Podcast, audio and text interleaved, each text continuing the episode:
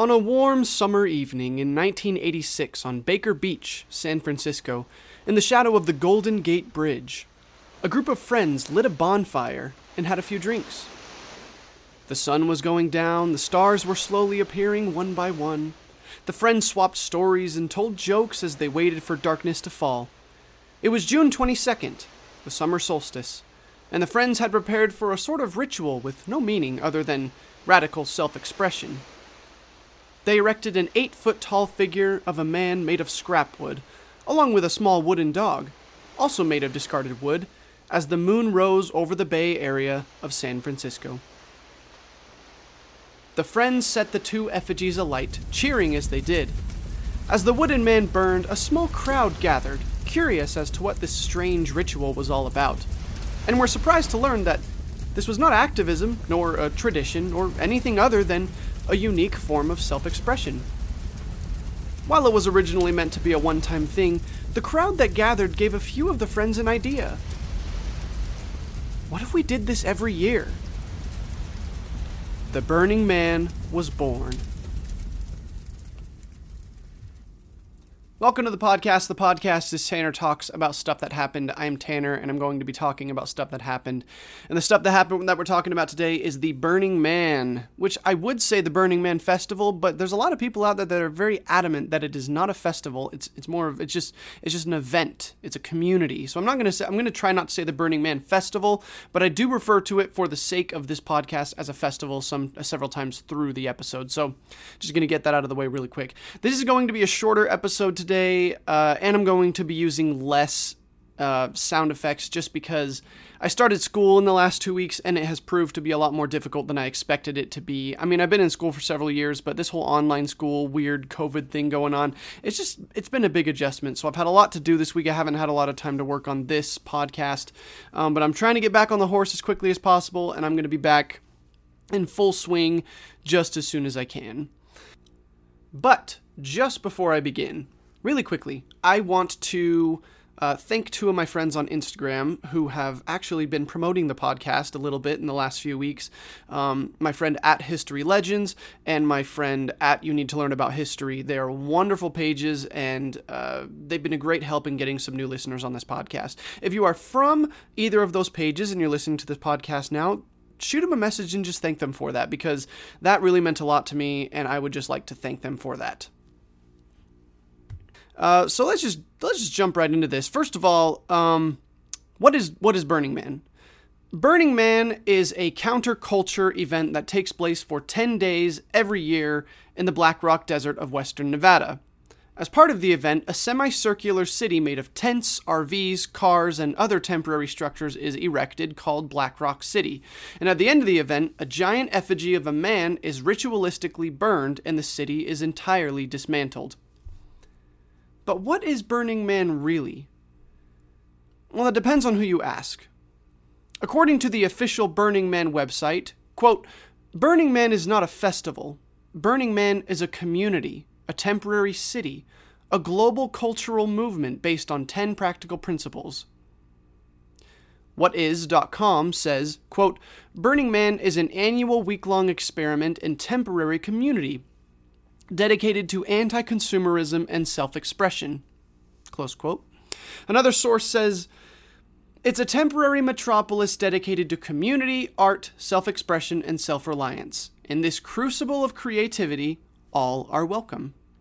So it sounds pretty lovely, isn't it? Well, like I said, it, it depends on who you ask.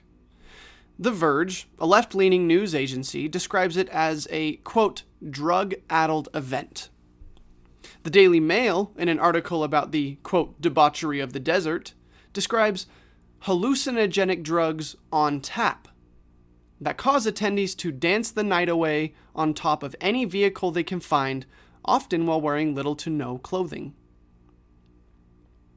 Even a New York Times writer who attended the festival confirmed, they confirmed that the public perception of the festival as a gathering of 50,000 stoned, half naked hippies is essentially correct. So, what is it?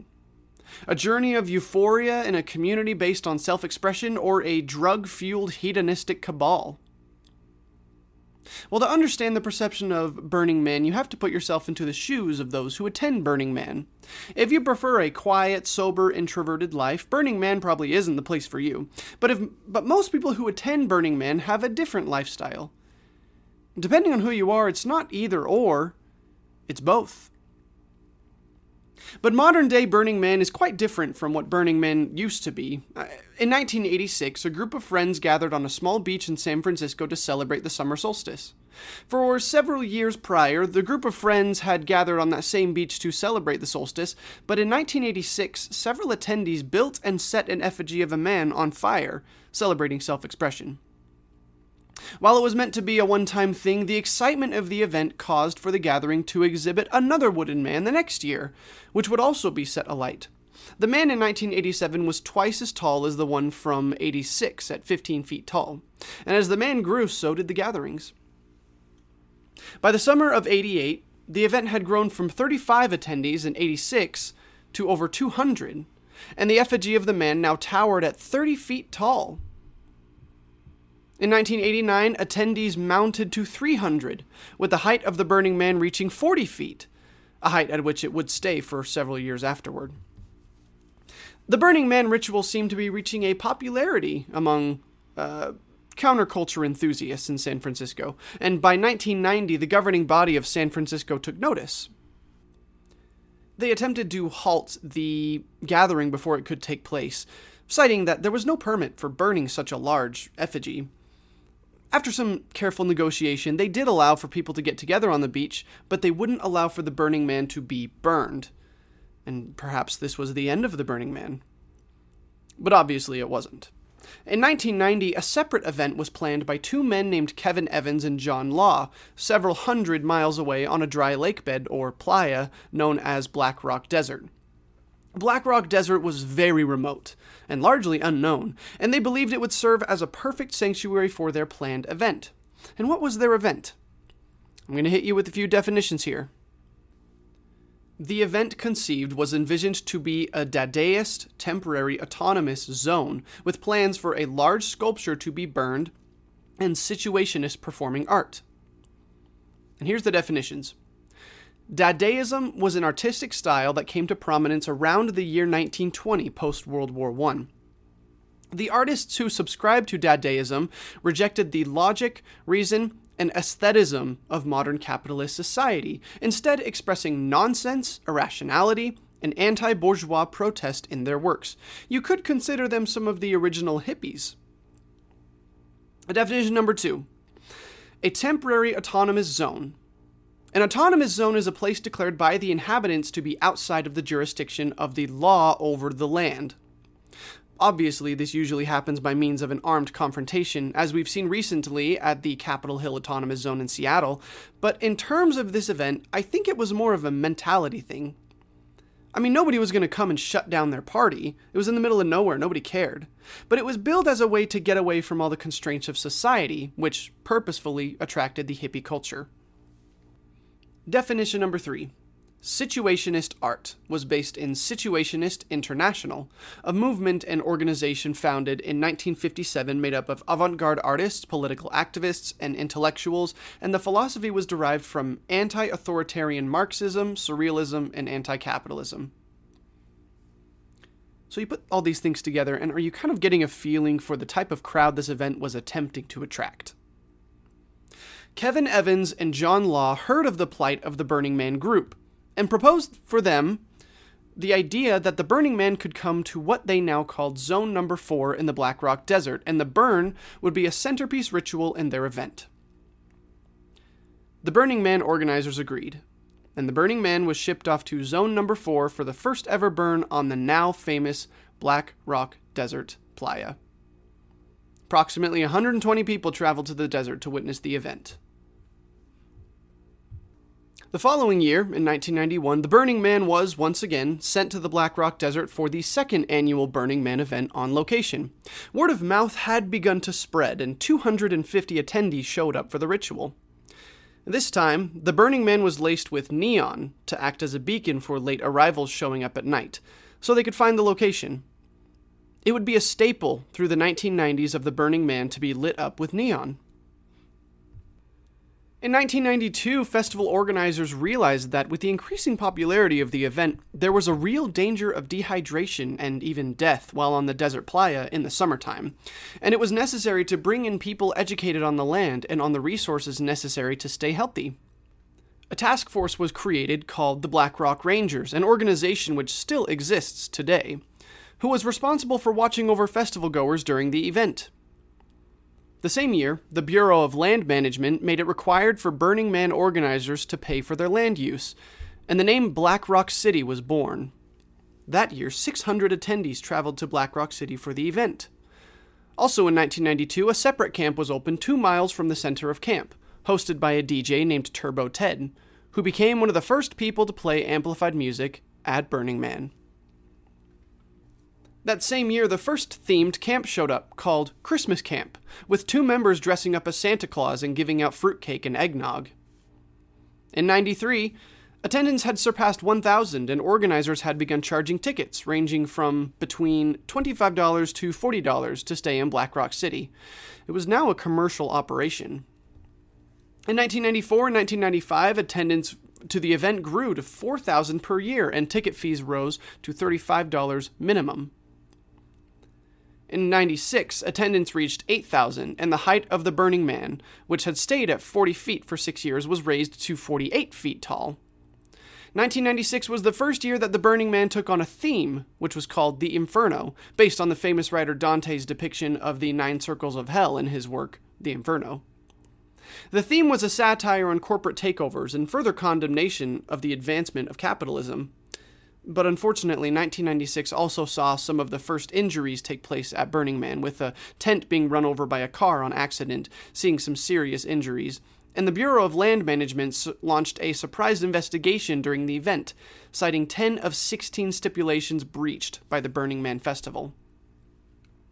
Due to disagreements with the Bureau of Land Management, in 1997 the festival was moved to private land, though still in the Black Rock Desert. Attendance reached 10,000 and the Burning Man's height broke 50 feet. While on private land, the organizers experimented with a systematic overhaul of the event, including implementing a grid system for the streets, a driving ban inside of the city, and the establishment of a Department of Public Works in the city. And with the success of these new implementations, the festival was moved back to the Black Rock Desert Playa in 1998, though a drastic disconnect took place in the interim. Between the 1996 and the 1997 event, founder John Law broke with the Burning Man organization and Black Rock City LLC, citing that the event had lost sight of what it was originally intended to be. The rising amount of festival goers being put in an essentially autonomous zone in the desert and encouraged to practice radical self expression was becoming dangerous for the participants, and little action was being taken to protect the people. By 1998, he had actively called for the event to be discontinued altogether. But John Law's warnings fell on deaf ears. In the year 2000, attendance rose to 25,000, and as a result, local law enforcement began cracking down on crime in the city. There were 60 arrests or citations throughout the festival just that year. By 2005, attendance had risen to more than 35,000, with tickets being as expensive as $250 per person. In 2010, 50,000 people traveled to Black Rock City. And by 2015, the Bureau of Land Management had ordered for a cap of 70,000 to be placed on participants. And that year, 67,000 attendees showed up, showed up to watch The Burning Man. In 2019, the Burning Man Festival had its cap raised to 80,000 attendees, with tickets selling for as high as $1,400 per person. And in 2020, the event was completely canceled due to COVID 19, but nonetheless, groups of die-hard Burning Man attendees have still traveled to the Black Rock Desert to enact their own Burning Man ritual. And as of the recording of this podcast, I believe they're still there right now. And what is the cultural significance of Burning Man, and how has it changed over time? Well, at first, Burning Man was pretty strictly counterculture. It was a group of people who wanted to stay outside of the public eye to celebrate self expression, but, I mean, unfortunately, it has become something different in recent years. With the advent of social media, it has become less of a form of self expression and more of a festival built with the sole intention of a photo op. even though there are stringent requirements for taking photos. In recent years, billionaires such as Mark Zuckerberg have begun traveling to Burning Man, and many critics argue that this is soiling the intention of the festival. In several instances, billionaires have arrived in small groups and circled their RVs, creating a sort of gated community where they will throw parties at the cost of over $15,000 a person. Elon Musk himself stated, Burning Man is Silicon Valley. I did read about one instance where a bunch of Google employees even shipped in a crate full of lobster for a meal at Burning Man. Doesn't really sound like what Burning Man was intended to be at the beginning. In the past 10 years, Burning Man has been riddled with crime, including hundreds of accusations of sexual assault that have gone unprosecuted. Well, when questioned about these statistics, festival organizers have either outright denied the claims or ignored them. Stories from the festival reveal that when women approach authority figures with the claim of sexual assault, 90% of them are brushed aside or given just an apology. Also, look at the price to get in $1,400. Basically, to fight capitalism. Really? Seems a little bit out of the ordinary for me. A further grievance being raised against the Burning Man event is the pollution that it causes. The Burning Man is very vocal about their leave no trace policies, and for weeks following the event, there are cleanup crews on site to clean up any trash left. But unfortunately, the playa itself is not the problem. As seen in a video on YouTube called The Burning Man They Don't Want You to See, filmed and uh, released by Explore With Us, the channel, a family travels to the site of the festival a few days after it ends and film what they see. For miles leading up to the locations, trash is strewn everywhere, sometimes in quantities that can be waded through. And even on the playa itself, plastic bottles and bags are seen blowing in the wind for miles around. So, for an organization that proclaims itself to be a leave no trace endeavor, seems that many attendees don't really care if they leave a trace. Now, I work hard to present only the facts without bias, and I'm doing my best here. I'm just looking at the facts, and it seems to me that what John Law was right about in his claim is that Burning Man is something different than it used to be. For a festival that was created as separationist and anti capitalist and supporting unity, they sure do like money. And that's really all I'm going to say about that. Again, this was a shorter episode. Uh, the Burning Man Festival does have a very cool history, rooted in some very interesting philosophies. What is kind of sad about the Burning Man now is that it's no longer about being different and being on the outside. Now it seems more like it's about assimilating into this culture and wanting to be part of something else and showing the world, hey, I'm different. Look how different I am because I go to this place where all these other people are different just like me. This may seem a little bit bitter and jaded on my part, but this is how I'm seeing this festival.